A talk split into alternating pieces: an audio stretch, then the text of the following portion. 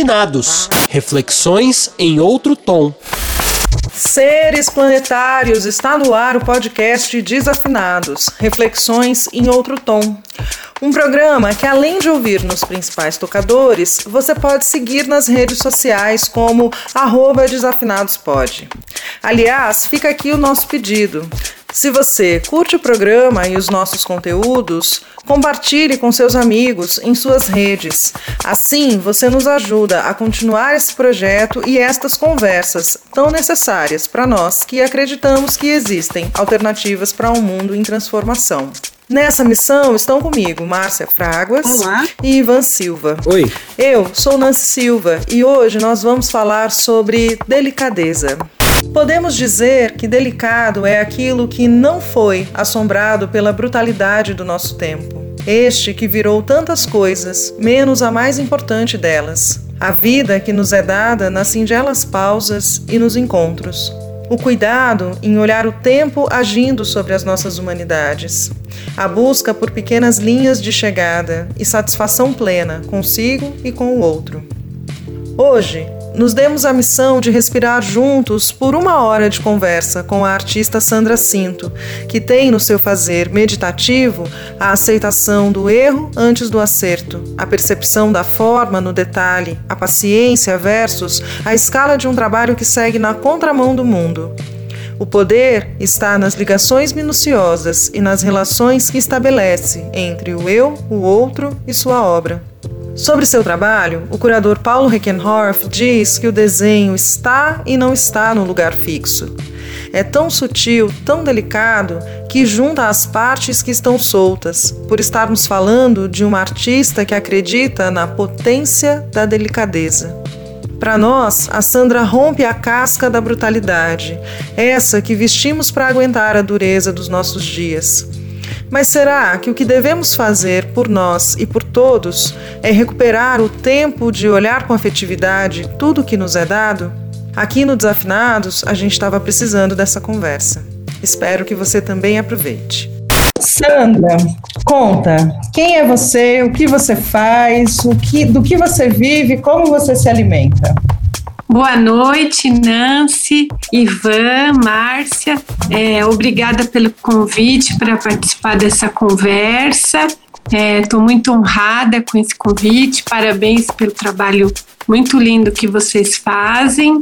Bom, meu nome é Sandra Cinto, eu nasci em Santo André, vivo e trabalho em São Paulo, tenho 52 anos, sou artista visual e professora. E tenho um trabalho com um grupo de estudos no meu ateliê, junto com meu marido, que também é artista, Albano Afonso.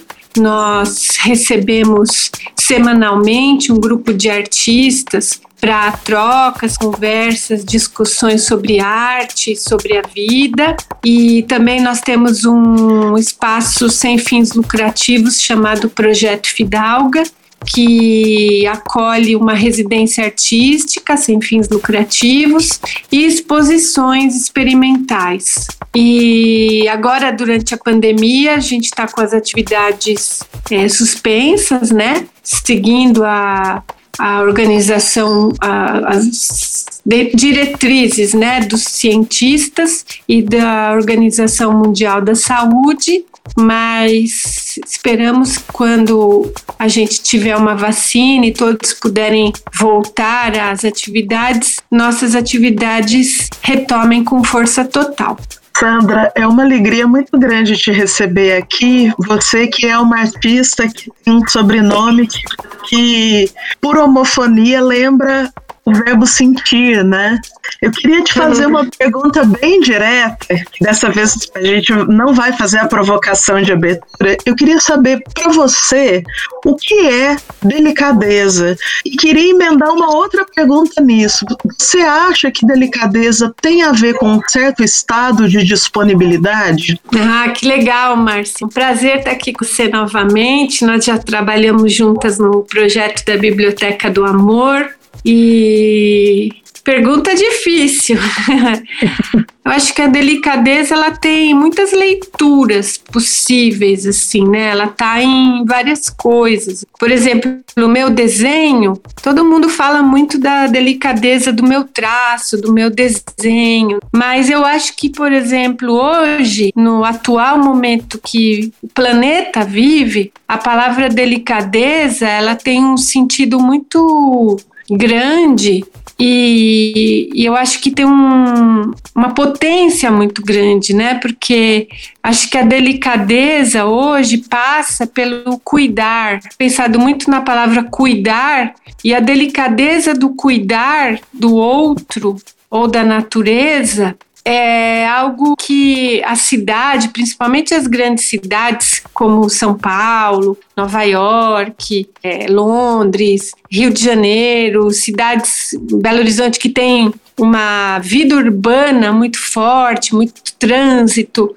muito concreto, todo mundo tendo que trabalhar, tempo é dinheiro, correndo para cá e para lá, às vezes a gente acaba passando por cima é, da delicadeza de olhar para o seu vizinho e dar um sorriso, falar bom dia, a delicadeza de perguntar se a pessoa está precisando de alguma coisa, é, especialmente agora, né? Perceber se um idoso que mora sozinho que esteja precisando que a gente faça um, uma compra de supermercado, farmácia, um apoio emocional, inclusive, para idosos, eu acho que são os que estão sendo mais abalados com a pandemia, né? Então, acho que a delicadeza passa muito por esse é, verbo cuidar. A delicadeza, ela é importante nesse momento de pandemia. Eu acho que na no cuidado com o outro, né, de, de perceber o mundo nas coisas pequenas, né? Então, um sorriso, um muito obrigado, um por favor, a gentileza, né? É, a delicadeza. Quando a gente começa a observar a delicadeza das, das flores, por exemplo, da natureza, né, dos pássaros, como a gente pode trazer isso para nossa vida, né? A delicadeza de preparar um, um prato gostoso, oferecer para alguém, a delicadeza de dar um telefonema para um amigo, saber se ele está bem, Acho que a delicadeza, eu vejo, eu penso a delicadeza como uma forma de olhar para o mundo é, com cuidado. Não sei se eu estou pensando certo, mas acho que é um cuidado, mesmo quando a gente desenha, o desenho, é, você só pode fazer um desenho delicado se você tiver uma mão suave, segurar o lápis ou o papel ou o pincel com movimentos delicados. Então, é, a delicadeza ela exige uma atenção, ela exige uma percepção que eu acho que o sistema capitalista é, esse mundo cão, assim, de tudo é dinheiro, e eu acho que ele não dá espaço para isso. A, delicadeza atrapalha outro lado da humanidade. Então, a delicadeza é uma forma de resistência, no sentido que é, a força que uma linha fina, que um fio de cabelo tem, a força que um sorriso tem, a força que um gesto é, de carinho tem, eu acho que é a única força que pode combater essa brutalidade que a gente está vivendo nos tempos de hoje. Eu acho que essas pessoas é, que estão cargos assim de governo, que extremamente preconceituosas, que não têm empatia, que gostam de armas, que gostam de que são homofóbicos, é, enfim, Todo mundo sabe de quem eu estou falando, né? E a gente tem bastante gente, 35% da população do Brasil, pelo Entendendo menos. muito bem, né? Esses 35% se, se, sentem, se sentem representados. Nesse padrão. Sim. Eu, sei, eu acho que são pessoas que não conheceram, não tiveram oportunidade de receber gestos delicados na vida. Uhum. Que eu acredito, eu quero acreditar que uma criança que teve uma mãe delicada, cuidadosa, amorosa, que tinha gestos de carinho, um pai delicado, pessoa, uma pessoa, uma criança que recebe delicadeza na vida, ela não vira um brutamontes. Então eu tenho um pouco de compaixão dessas, eu rezo por elas, porque eu acho que nunca é tarde. Quem sabe um dia uma criança, um, uma chuva, uma flor, alguma coisa toque a soa e descubra qual é o botão do sentimento e reumanize essa pessoa. Então, eu acho que a delicadeza é uma forma de resistência e uma arma muito potente é, contra esse processo de embrutecimento da sociedade. Então, quanto mais a gente trabalhar para a delicadeza, eu acho que a gente está agindo politicamente e eu não acredito que, por exemplo, eu como artista vá mudar o mundo. Isso é uma muito romântico assim. Mas eu posso transformar o meu vizinho, eu posso transformar é, uma pessoa que está sentada do meu lado no ônibus, eu posso transformar um parente, eu posso. É, eu acho que a gente tem que acreditar nas pequenas mudanças e isso vai se desencadeando numa grande mudança. Então, a delicadeza, para você ter uma ideia, na minha rua, mudou uma pessoa e ela está fazendo uma reforma e todo o entulho da reforma ela está jogando na calçada da rua onde ela vai morar. Uhum. Se a pessoa não percebeu que a rua dela e a calçada é a extensão da casa dela. Por isso que eu te perguntei da disponibilidade, né? Porque uma pessoa que faz isso, ela não está disponível para olhar o próprio entorno e perceber que é, ela está jogando lixo na própria casa e que o desrespeito que ela tem é com ela e com o outro, né? Exa né? Exatamente. Aí eu passei lá o dia, fiquei incomodada, falei, puxa vida, né? Mas vamos ver. No segundo dia, eu estava entrando na minha casa, eu voltei. Falei, não, Sandro, você tem que fazer alguma coisa, não é assim também. Aí fui lá, toquei a campainha, a pessoa veio. Aí eu, primeira coisa, eu cumprimentei com muita disponibilidade, assim, com muito uhum. afeto, né? Uhum. Eu fiz um cumprimento, tudo bom, como é seu nome? O senhor vai morar aqui ou o senhor vai trabalhar? Ah, eu vou morar. Ai, que bom, a nossa rua precisa de moradores. Eu falei, eu tenho que acolher essa pessoa. E eu tô feliz mesmo, porque a minha rua tem poucos moradores, a gente precisa de moradores. Aí eu falei, falei, olha, se foi o senhor que jogou esse entulho, ah, foi o meu pedreiro tal. Eu falei, então, a gente mora nessa rua, é tão feio, é, a gente já teve problema de ratos, fica um mau cheiro, nós um trabalho para tentar deixar a rua mais bonita, né? Vamos Sim, conversei numa boa e a pessoa de fato falou: Ah, eu vou recolher então, você tá certa. Foi legal, sabe? falei: Olha, depois eu vou deixar o meu telefone, porque durante a pandemia a rua fica mais deserta, é legal a gente ter o telefone dos vizinhos. Foi uma conversa super afetiva, de boas-vindas, e eu não cheguei assim com a pedra na mão, brigando. Você jogou. É, lixo na nossa rua, não pode. Não. Eu tentei entrar pelo afeto, uhum. porque eu acho que aí você derruba qualquer possibilidade de briga, de agressão, de. Se você tratar bem uma pessoa, eu acho que ela tem que ser, ela vai sentir, ela. Eu acho que o ser humano ele, ele é feito para ser bom, assim, né? Quando você trata o outro com delicadeza, a resposta eu acho que a maioria das vezes tende a ser uma resposta delicada, né?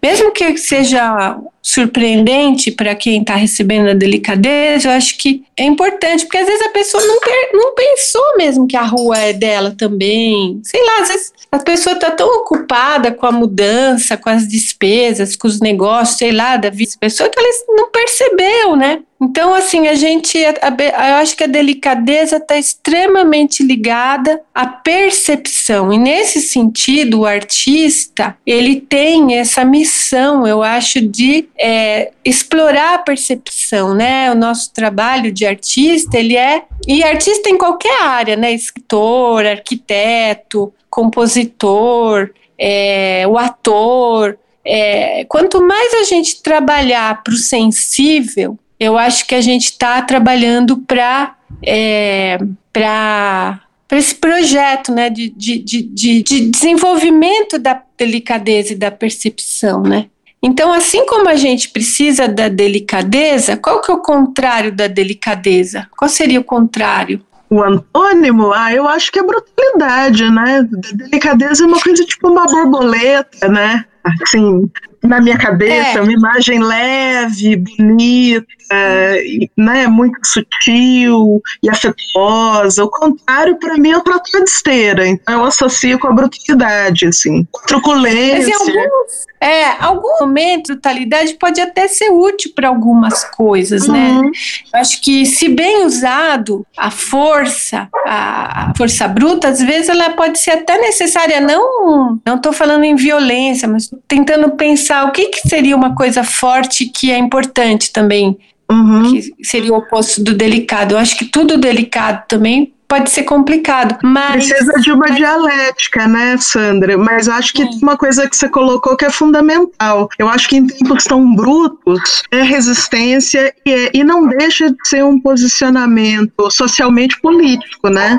É, eu acho mesmo que a gente está vivendo ele pede uma, uma atitude contrária a todo o processo de embrutecimento da sociedade, né? De que é isso, quando a pessoa não está percebendo essas delicadas, ela não liga, né? Ela não liga que o lixo está na rua, que o outro está sofrendo, que o outro está sozinho. Você trouxe muita, muitos elementos né, nessa primeira provocação do, da disponibilidade, do que é a delicadeza e da, da sua disponibilidade, e da disponibilidade que a gente tem que ter para perceber né, o que nos é dado. Eu tenho, a gente conversando sobre essa pauta, ficamos com, com uma sensação e veio uma história muito interessante é, de uma moça que trabalha com jardinagem falando sobre uma determinada planta e que ela, hum. e que planta vive pendente, vive rasteira, vive com muita água, com pouca água, na sombra, no sol. E ela fez uma observação que é: é tão interessante o ser humano, porque ele chama essa planta de mato. Então, ah, que engraçado! então, essa valorização do que nos é dado, né? E não perceber o que nos é dado e só o que muitas vezes vem, a gente às vezes chama de mérito, às vezes chama de, de conquista, mas parece que tem que ter uma dificuldade no meio disso tudo. Você trouxe, eu me, na sua fala eu me lembrei de uma canção também chamada O Amor e o Seu Trabalho Silencioso. E, Ai, que bonito. É. Então, onde calar, onde não calar, o que fazer, onde o outro começa e a gente termina, e qual você acha que é o antídoto para essa brutalidade de ter deixado de perceber o outro e o que nos é dado? Ai, meu Deus, pergunta difícil. Ai, hoje a gente está existencial, é por isso que assim, tinha que ser você. Só tinha que eu ser acho, Eu acho que a educação pode ser um lugar muito importante, assim, porque é, eu acho que a escola, é, pensando lá na escola, nos primeiros anos, na. Como é que fala? Pré-escola, né? É, eu acho que esse lugar é muito importante de começar esse trabalho. Acho que educação, a gente deve falar assim sobre essas coisas na escola. Eu não acredito que a gente fala, ah, isso os pais. Não, Acho que os pais, óbvio, criança tem um núcleo familiar afetivo, isso vai ser muito meio caminho andado. Mas quando a criança não tem, e especialmente é, nas classes é, mais baixas, muitas vezes a criança por própria dificuldade que a família sofre, desemprego, é tanta coisa, é tanto problema, né, social, que às vezes a criança vai para a escola com esse com esse peso, né? Às vezes a criança vai para a escola para comer, não tem comida em casa, a merenda é a única refeição que essa criança vai, né? Os pais trabalham, estão cheios de problemas, ou às vezes eles são criados pelos avós, porque os pais estão trabalhando, tem é tanto problema. Então, acho que a escola ela tem que ser um lugar de aprendizado, mas pelo afeto. Paulo Freire é um grande mestre, né? Não existe educação sem amor. Ele fala isso e eu acredito piamente assim. Uma escola ela tem que ser o sol, ela tem que ser é, amorosa. Escola que trate todos os pais, professores com igualdade, a começar. Todos nós somos iguais, né? A gente tem falado muito do movimento antirracista. Isso tem que começar na escola, né? Nos livros didáticos, nas brincadeiras, nas historinhas, brincadeiras de inclusão, brinquedos que incluem bonequinhas de todas as cores, bonequinhas de todas as religiões, de todas as é, japonesinha, é, muçulmano, é, negro, é, com deficiência é, motora. Tem uma loja aqui do lado do meu ateliê, chama Preta Pretinha. E a mulher é uma pioneira, porque ela faz umas bonequinhas incríveis. Tem até bonequinha que é cadeirante, é, bonequinha cega. As fábricas têm que começar a produzir esses brinquedos. Não pode ser só uma coisa, um movimento de uma pessoa só, artesanal. É lindo o que ela faz, mas é muito solitário. Queria ver essas fábricas grandes de brinquedos colocando esses brinquedos na prateleira, né?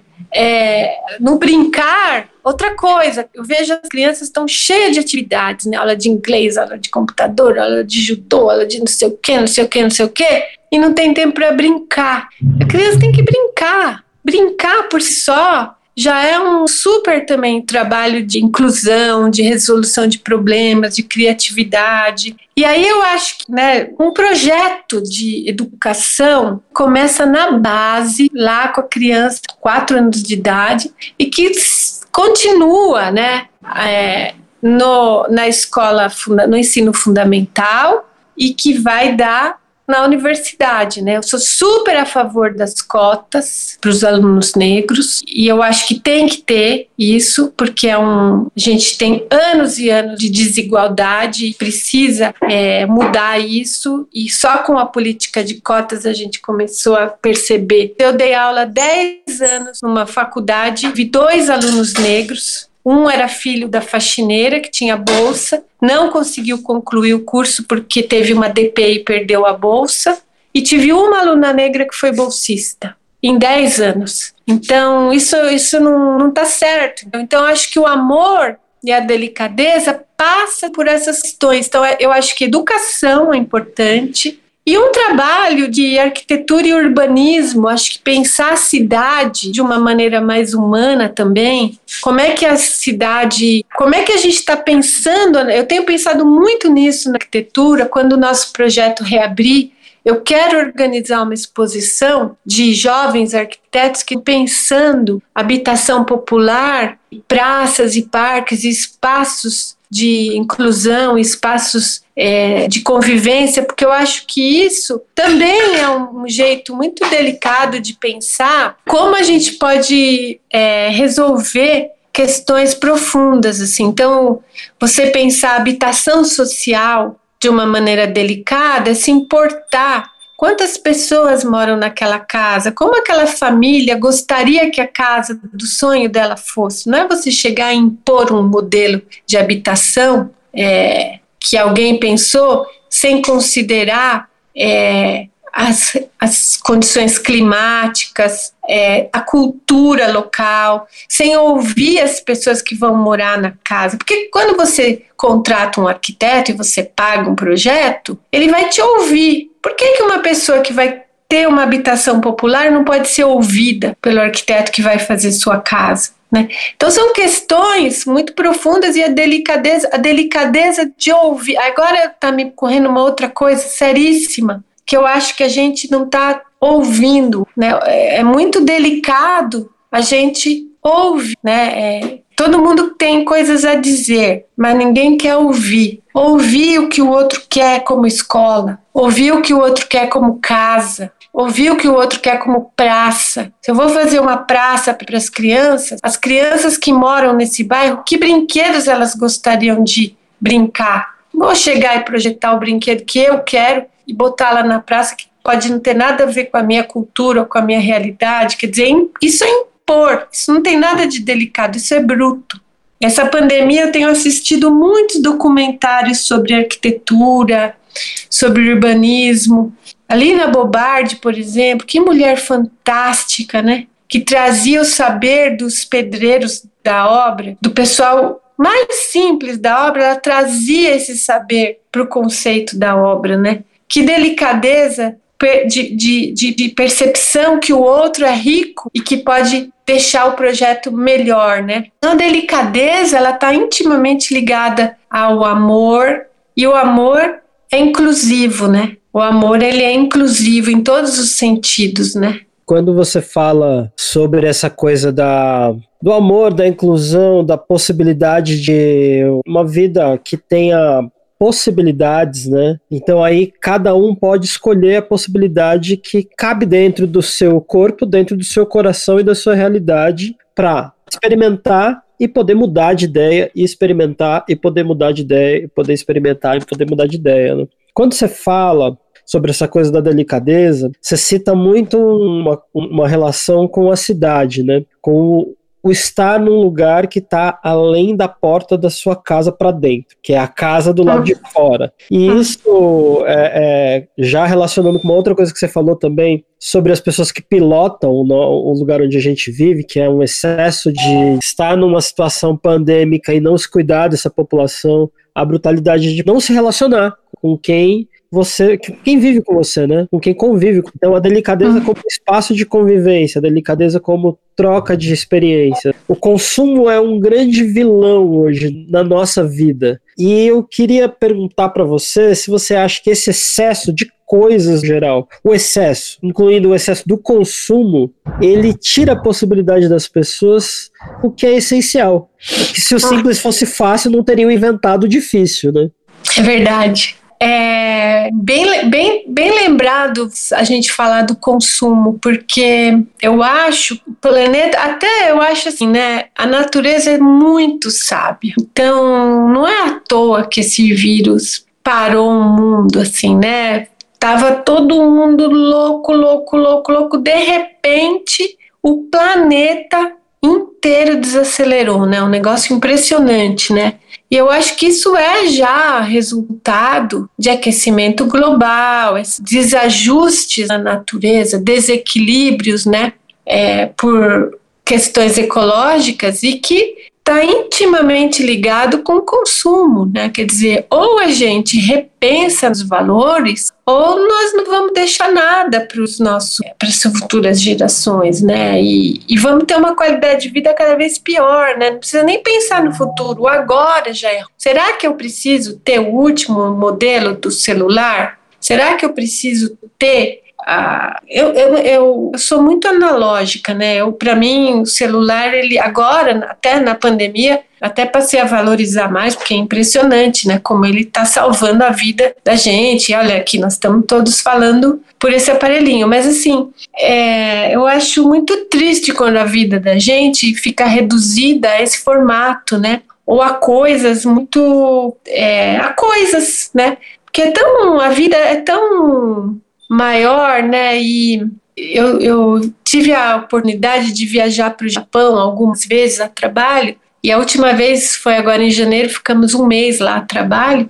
E ainda não tinha começado o lockdown, né? Cheguei no Brasil um pouquinho antes. E uma coisa que a gente observou, há, um, há uns anos atrás, o Japão era famoso, né? É ainda, né? Pela aquelas ruas cheias de super eletrônica, né? Super tecnológica, né? E agora a gente já começa a ver uma valorização muito grande de profissões que estavam morrendo. Então a gente vê muito assim ateliê de costura, a volta assim do alfaiate, da dureira que faz bolsas é, usando é, restos de tecidos antigos. Então, tem muita gente no Japão trabalhando, reaproveitando tecido, reaproveitando madeira, reaproveitando coisas, transformando e. É, trabalhos assim de extrema qualidade, lindo, sabe? Um, uma coisa sofisticadíssima, assim, né? E eu fiquei pensando muito lá com a Albana, a gente conversou muito sobre isso, que legal, eles já foram até lá e voltaram, assim, né? O japonês já tá dando uma, uma volta, já viu que é... Não deu certo. Não é por né? aí, né? E, e eu começo a ver também aqui um movimento muito, né? Vários amigos que voltaram a cozinhar antes da pandemia, cozinhando em casa. Acho que tem. É engraçado, porque assim, antes era super caro comer comida orgânica. Ainda é caro, mas agora já já tá mais barato. Eu, olha, arroz integral, a gente come arroz integral no meu ateliê, na minha casa, há uns 10 anos. E na época eu lembro que eu não achava arroz integral, por exemplo, no Macro, que é um atacadista mais popular, assim. Eu tinha que comprar arroz integral nos lugares, era difícil de achar, tinha que ir num lugar de comida é, natural para comprar o arroz integral. Hoje, você vê arroz integral até nos supermercados mais populares. Então, isso já é um sinal de que devagarzinho mudando. E um adendo, Sandra, que é tão interessante a gente pensar que hoje o arroz produzido pelo Sem é. Terra é mais barato do que um arroz industrializado, e isso diz muito sobre muita coisa. Né? É, exatamente. Exatamente, falar do arroz hoje, né? O arroz que é a comida mais básica do brasileiro, né? E que é super nutritivo, né? Arroz e feijão já dão ali uma substância, já como é, se diz. Já, já é, um requinte, super completo, né? O Mas é isso, então assim, né? eu acho que é que acreditar que é possível mudar. Quando eu penso nisso, falo, puxa, mas o arroz era caro, hoje já muitas coisas que antes as pessoas por exemplo, eu vejo as minhas amigas que têm filho, nenhuma delas mais dá refrigerante para os filhos. Nenhuma delas mais dá doce. As crianças não comem mais doce, as crianças novinhas. Aí eu já começo a ver que já tem uma mudança, assim. É muito devagarzinho, é conta gota, sabe? Mas eu gosto de pensar que devagarzinho tá mudando, sabe? Quanto mais a gente falar e, e, e educar, e ensinar, que nem.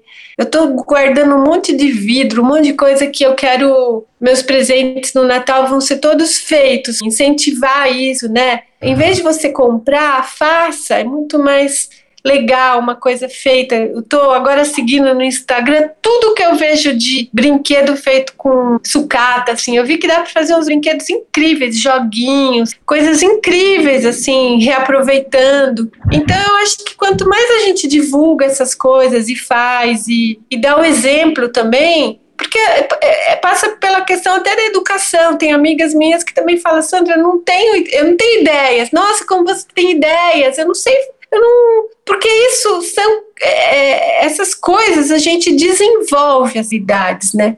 Então, até você olhar para uma caixa de macarrão e ver ali a potência de um bonequinho, de um fantoche, é uma habilidade que você. Não é uma coisa que é para todo mundo fácil. Então, você ensina. Olha, mas dá para a gente fazer diferente. Dá pra gente fazer uma bonequinha de mel? Sabe que eu participei de um prêmio Arte na Escola. Esse prêmio é fantástico da nossa querida Evelyn Osh, uma mulher que pensou a educação no Brasil, educação de arte de uma forma maravilhosa. Ela faleceu é, o ano passado, mas é uma mulher fantástica. E esse prêmio Arte na Escola, ele premia professores da rede pública. E eu tive a satisfação de ser uma, uma das artistas homenageadas. Todo ano tem um artista homenageado. E a gente é, é, vê os projetos que são finalistas. A gente ajuda ali no processo de seleção. E é de chorar de emoção o que os professores da rede pública fazem com seus alunos nos rincões do Brasil. Eu vi assim, eu fiquei encantada. Tinha uma professora na periferia aqui de São Paulo que fez um trabalho de trazer os avós para a escola, para os avós ensinarem as crianças a fazerem os bonequinhos, os bonequinhos que os avós faziam na época que não tinha fábrica de brinquedo, fazer na escola com os netos e contar história para os netos. Essa aproximação dessa altura né, do, do avô, que é nordestino, e veio de longe, que traz idade e passa para o neto. Foi, foi um trabalho tão lindo, eu fiquei muito feliz que a professora foi uma das premiadas, sabe? Então, é, eu acho que a gente tem que trabalhar essa coisa também do, de incentivar o não consumo, não é porque você não vai consumir que você não vai dar um presente, que você não vai brincar, não vai ter uma coisa nova, diferente, né? E eu acho que tem uma filosofia por isso, né? Quando você pega uma coisa que está quebrada, ou que está velha, ou que já teve um uso e dá um novo uso, é muito legal, né? Pensar, né? Como a gente pode também fazer isso com a gente, né? Internamente, assim, re renovar pensamentos, atitudes, padrões de comportamento, né? É, nos reinventar, né? Sandra, eu acho que você está trazendo uma coisa muito potente na tua fala, porque assim, a gente está num tempo tão bruto que a gente tá, tá, está gerando uma apatia, uma indiferença tão grande nas pessoas que a gente está naturalizando uma cultura de morte, né? E você traz muita é. vida na tua fala, né? Você está falando de, você está defendendo um projeto de educação que seja afetivo, que promova o sensível, são coisas muito bonitas, né? Tem uma coisa que está aparecendo na tua fala que eu achei interessante, que eu queria te perguntar se você pensa como o filósofo Lulu Santos. Você que é artista, você vê uma vida melhor no futuro, uma vida que a gente valorize mais a vida em comunidade, mais o nós em vez do eu? Olha, eu, eu sou uma pessoa que eu, eu gosto de pensar que vai ser sempre melhor. Porque senão a gente pula do, do, do pula do, do andar e se mata, assim, né? Se você não pensar que tem solução, o que você está fazendo, né? Então eu sou uma pessoa muito da esperança e de. Eu acho que quando a gente olha para trás, muita coisa melhorou, né? É, se a gente olha para trás, é, o empoderamento das mulheres, dos negros, das crianças, inclusive, porque antigamente criança não tinha, era um, não tinha, não existia alguém pensando que aquilo era um ser em desenvolvimento. Teve criança que já trabalhou em fábrica. Minha mãe era pequena, 10 anos de idade, já trabalhava de casa de família, cuidando de outra criança. Ainda não podia comer a fruta. Minha mãe fala que tinha, ela tinha 10 anos de idade, ela tinha que cuidar de uma criança e, e, e tinha que dar maçã para a criança e ela não podia comer a maçã. Tudo bem que ainda tem gente que faz isso hoje, mas a gente evoluiu muito, porque isso era muita gente, assim. É, é, eu acho que por pior que a gente esteja hoje, a humanidade já foi muito pior também em alguns aspectos, né? Então eu gosto de pensar que a gente sempre pode evoluir. E eu acho que tem um movimento também, quanto mais tem gente falando em coisas ruins, assim, destruição, racismo, essa brutalidade, também tem gente fazendo o outro lado, olha nós aqui. Então eu também é, acho que os movimentos é, de resistência se fortalecem. Só existe é, resistência se quer dizer nós somos parte da outro, do outro lado. Então eu, a gente está aqui conversando, dialogando, pensando como a gente pode melhorar. Então isso já, isso é legal, né? Agora, eu tenho consciência que é, eu não vou ver esse mundo que eu sonho, eu não vou ver. Não vai ser agora. Assim, é para futuras gerações. Mas eu posso ver pequenas mudanças. Quando eu vejo meu filhado não comer doce, com três anos de idade, e, e comer legumes, eu já acho um avanço, porque eu não fui assim. Fala, nossa, eu não. Criança com, com consciência ecológica que você vê hoje, criança ensinando os pais que tem que reciclar. Fala, nossa, olha que bacana, né? Quer dizer, já tem tantos jovens assim com, com essa consciência, lugar de fala, é, essa coisa linda dos trans, Coisa mais linda esses meninos jovens, foram uns da minha exposição, eu fiquei emocionadíssima, aqueles meninos lindos de brinco, cabelo, batom de saia, se assumindo, é uma coisa linda. Então a juventude, olha a juventude que foi a única que conseguiu, é, com aquele movimento lá das cadeiras, é, peitar o governador Alckmin, lembra? É, invadiu lá, ficaram nas escolas e lutaram. Quando eu vejo isso, eu falo: tem esperança. É, a, gente, a gente é capaz de coisas lindas. E, e, outra coisa, né, quando a gente vê a ciência, essas máquinas incríveis que fazem esses exames. Antigamente ninguém falava a palavra câncer. Minha mãe, minha avó não falava, não se pronunciava a palavra câncer. Hoje, se pronuncia e se cura de câncer. Muita gente é, teve câncer e está aí viva, trabalhando bem, curada. Isso para mim é uma coisa incrível do homem. Assim, a ciência, a ciência, é, quando a gente fica triste com a humanidade, é só a gente olhar para a ciência que a gente fica feliz de novo. Um mamógrafo, um, um aparelho de ultrassom de ressonância magnética, isso é fantástico. Operar o bebê dentro da barriga da mãe isso é o homem na sua melhor potência. Só que acho que isso não dá ibope, entendeu?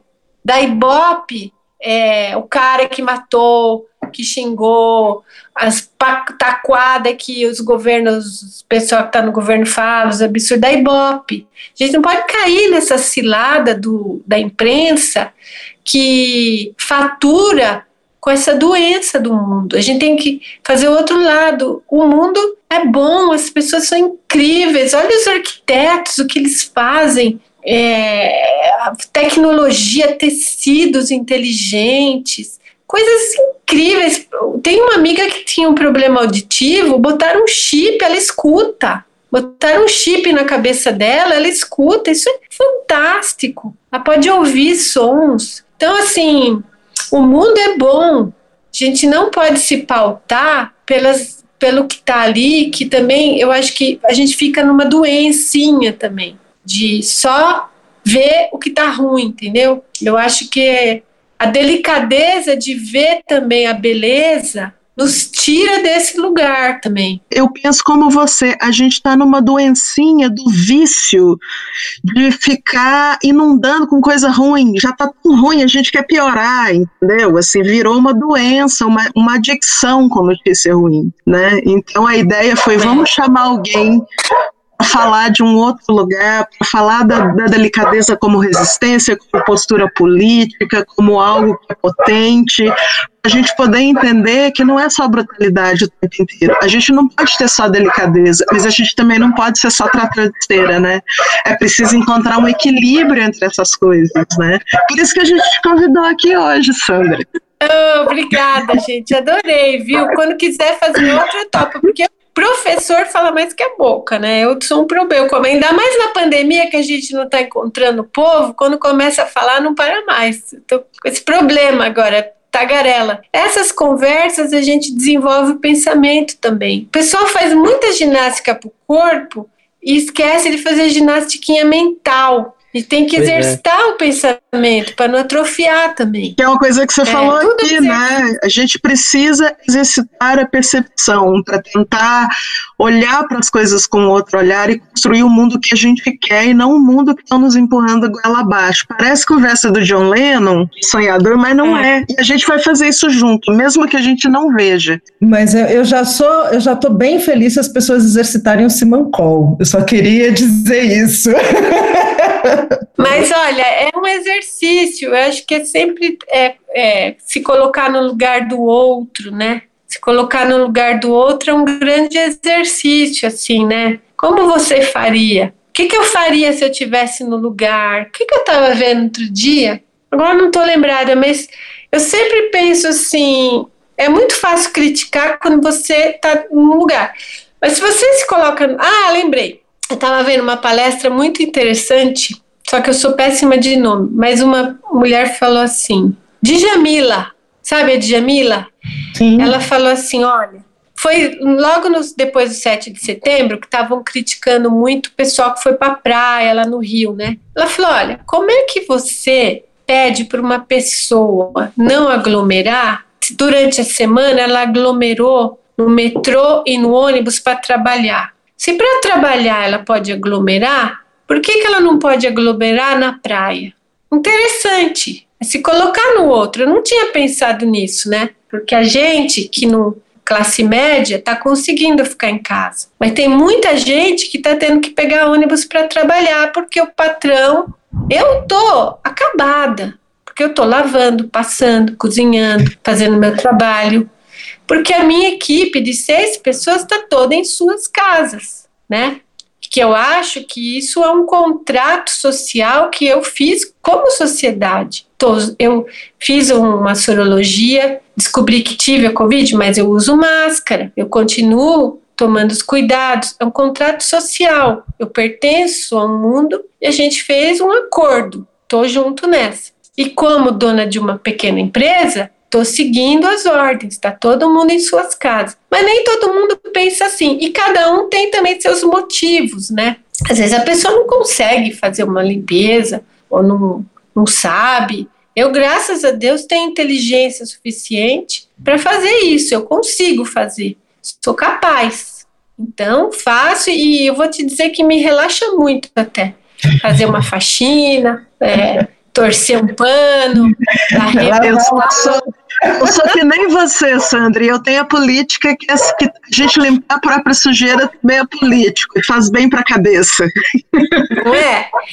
É importante. Tá mais difícil para trabalhar, tá mais lento, tudo. Eu não estou conseguindo produzir como eu, né? Eu falo para todo mundo, olha, gente, estamos numa pandemia, tá tudo mais lento, tem que fazer as atividades domésticas, vamos mais devagarzinho. Mas então, assim, eu como estou conseguindo fazer isso, eu não penso que tem outras pessoas que fazem, querem que o funcionário vá lá limpar o banheiro. O coitado tem que pegar o ônibus lotado.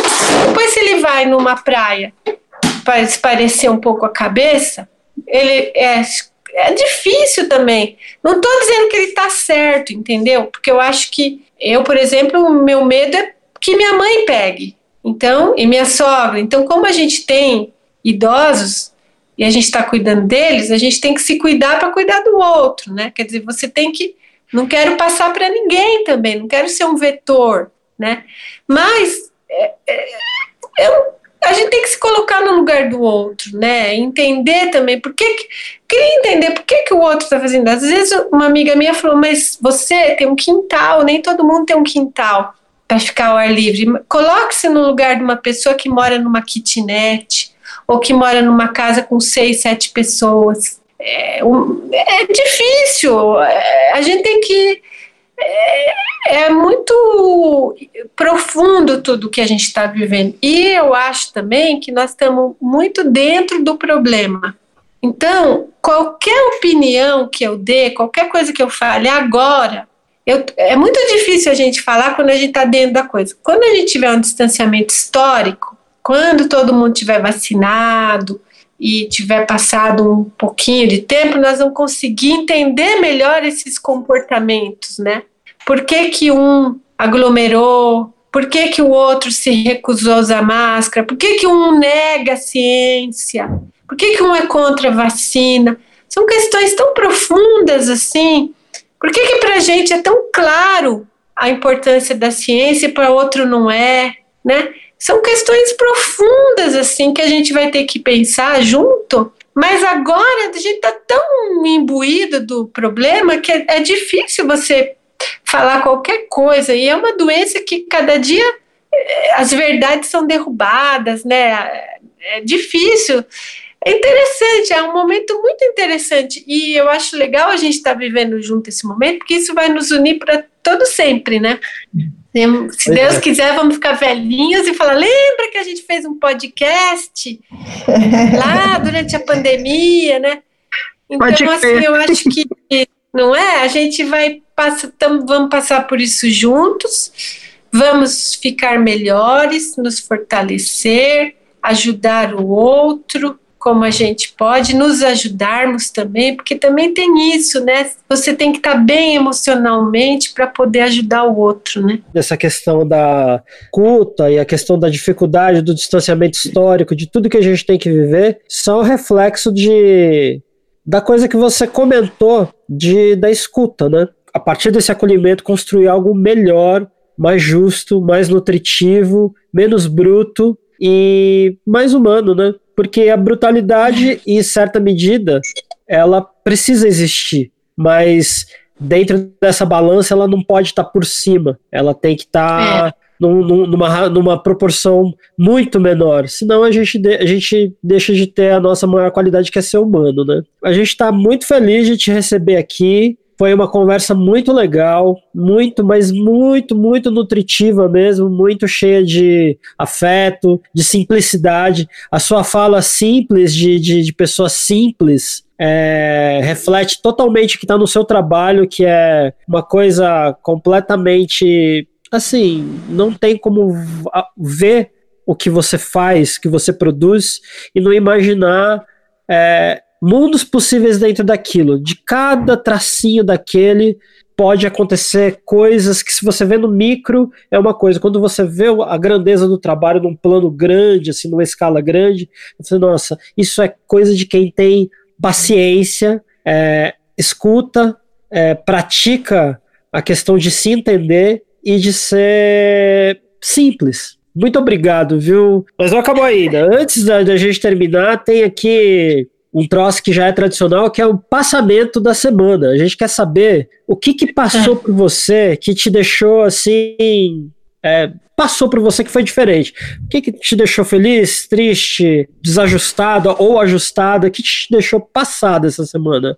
Hoje minha mãe fez um exame, né? Ela tá na minha casa porque ela tá fazendo é, os exames de rotina com coleta domiciliar. E onde ela mora não tinha coleta, então ela veio na minha casa para fazer a coleta aqui. E hoje cedo ela foi atendida por uma enfermeira que se chama Eva. Eu vou dedicar minha fala de hoje a Eva. Ela é enfermeira há 30 anos, já é aposentada, mas ela falou que ama o que ela faz. Ela tirou o sangue da minha mãe, tirou uns seis frasquinhos como se ela tivesse assim brincando, né? E ela falou que a, a primeira vez que ela teve que usar uma agulha, 30 anos atrás, foi num bebezinho, que ela nunca se esquece dessa imagem. Imagine uma jovem enfermeira ter que espetar um bebezinho, né? E ela é uma mulher incrível e que eu tive o prazer de conhecê-la. Falei, nossa, Eva, eu queria muito te dar um abraço, mas hoje não vou poder. Eu vou ter que, você vai ter que voltar aqui na minha casa para a gente se abraçar. E foi muito marcante esse encontro hoje cedo, sabe? Conhecer ah. pessoas assim que ela mora longe, ela mora em Diadema, mas pega duas condições para trabalhar porque ela ama o que ela faz, tá na linha de frente, sendo que não precisava, já é aposentada. Uma mulher fantástica que eu conheci hoje. E essas pessoas é que que me deixam passada, eu falo, é isso aí, o ser humano é muito mais bonito do que feio e, e a gente é muito melhor do que tudo que falam da gente. E se a gente tiver essa consciência, a gente vai, vai dar conta, vai, vai ficar melhor. A Eva e sua delicadeza. Onde você estiver, Eva, um beijo para você. Venha conversar com a um gente. Beijo. E, bom, continuando aqui, não é só você que vai falar que ficou passada, mas assim, nós quatro aqui temos, no, nós três desafinados também temos os nossos passamentos, né? Nancy Silva, no pique, o que uhum. te deixou passada? Cara, essa semana o que. Hum, eu não tenho religião, né? Então eu, de tempos em tempos, preciso ir para um lugar onde eu me sinta pequena, né? E normalmente esses lugares são de uma natureza tão grandiosa que a gente consegue encontrar o que existe dentro da gente, né? É, eu estou num passamento muito grande com o que está acontecendo no Pantanal. O ano passado eu já fiquei desse jeito uhum. também, o que aconteceu com a Amazônia. E, e, nesse programa a gente falou sobre apatia, né? É, eu abri a torneira e só faço chorar porque eu acho que a gente, para celebrar a vida, precisa entender a morte. E quando a gente não entende que morre muito por dentro, quando uma coisa uhum. assim acontece, né, com o território tão sagrado mesmo, é, a gente não é mais capaz de celebrar a vida. Então, eu realmente espero que a gente consiga sair desse momento assim, nascendo de novo, sabe? Bebê quando nasce consegue puxar o ar e chorar e, e, respirar de novo. Então, esse foi meu passamento da semana e acho que essa conversa foi super essencial mesmo, porque ela existiu para ser um respiro, né, de tudo isso e só agradecer a Sandra. E a Ivan e a Márcia, né? Tá bom, também estamos aqui, né? É isso. Bem.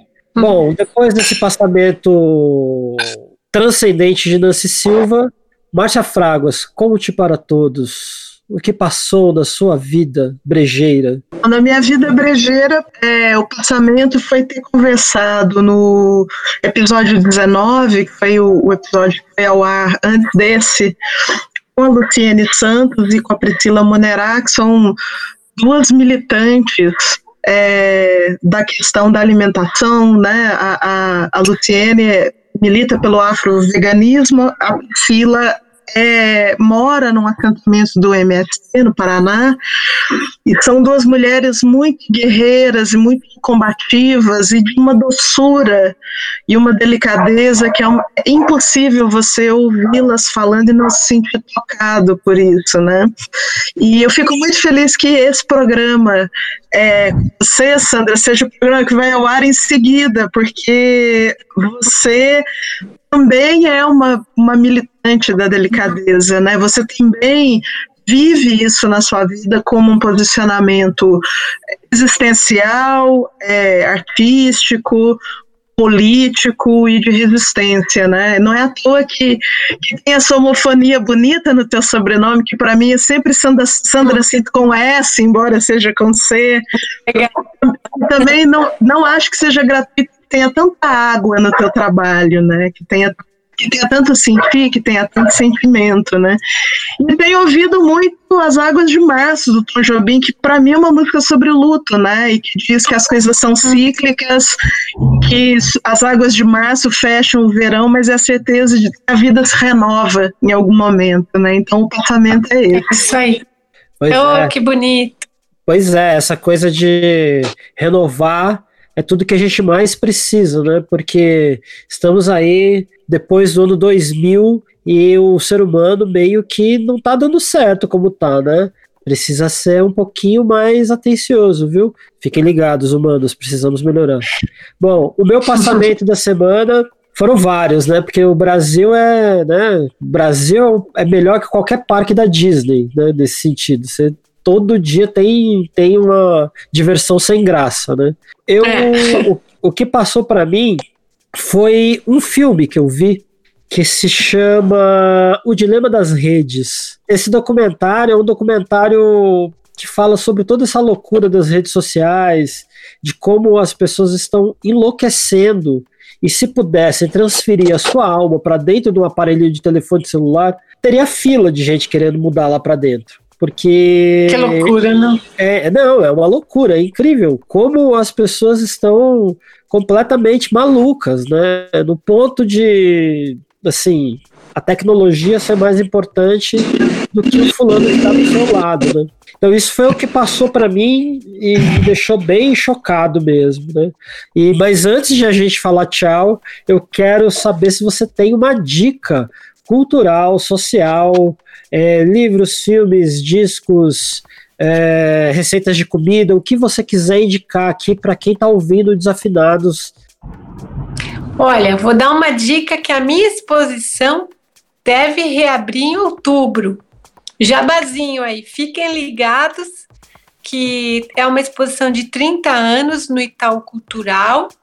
Assim que a cidade entrar em sinal verde, eu acho que os museus vão poder abrir e vai abrir junto com todos os museus da Avenida Paulista.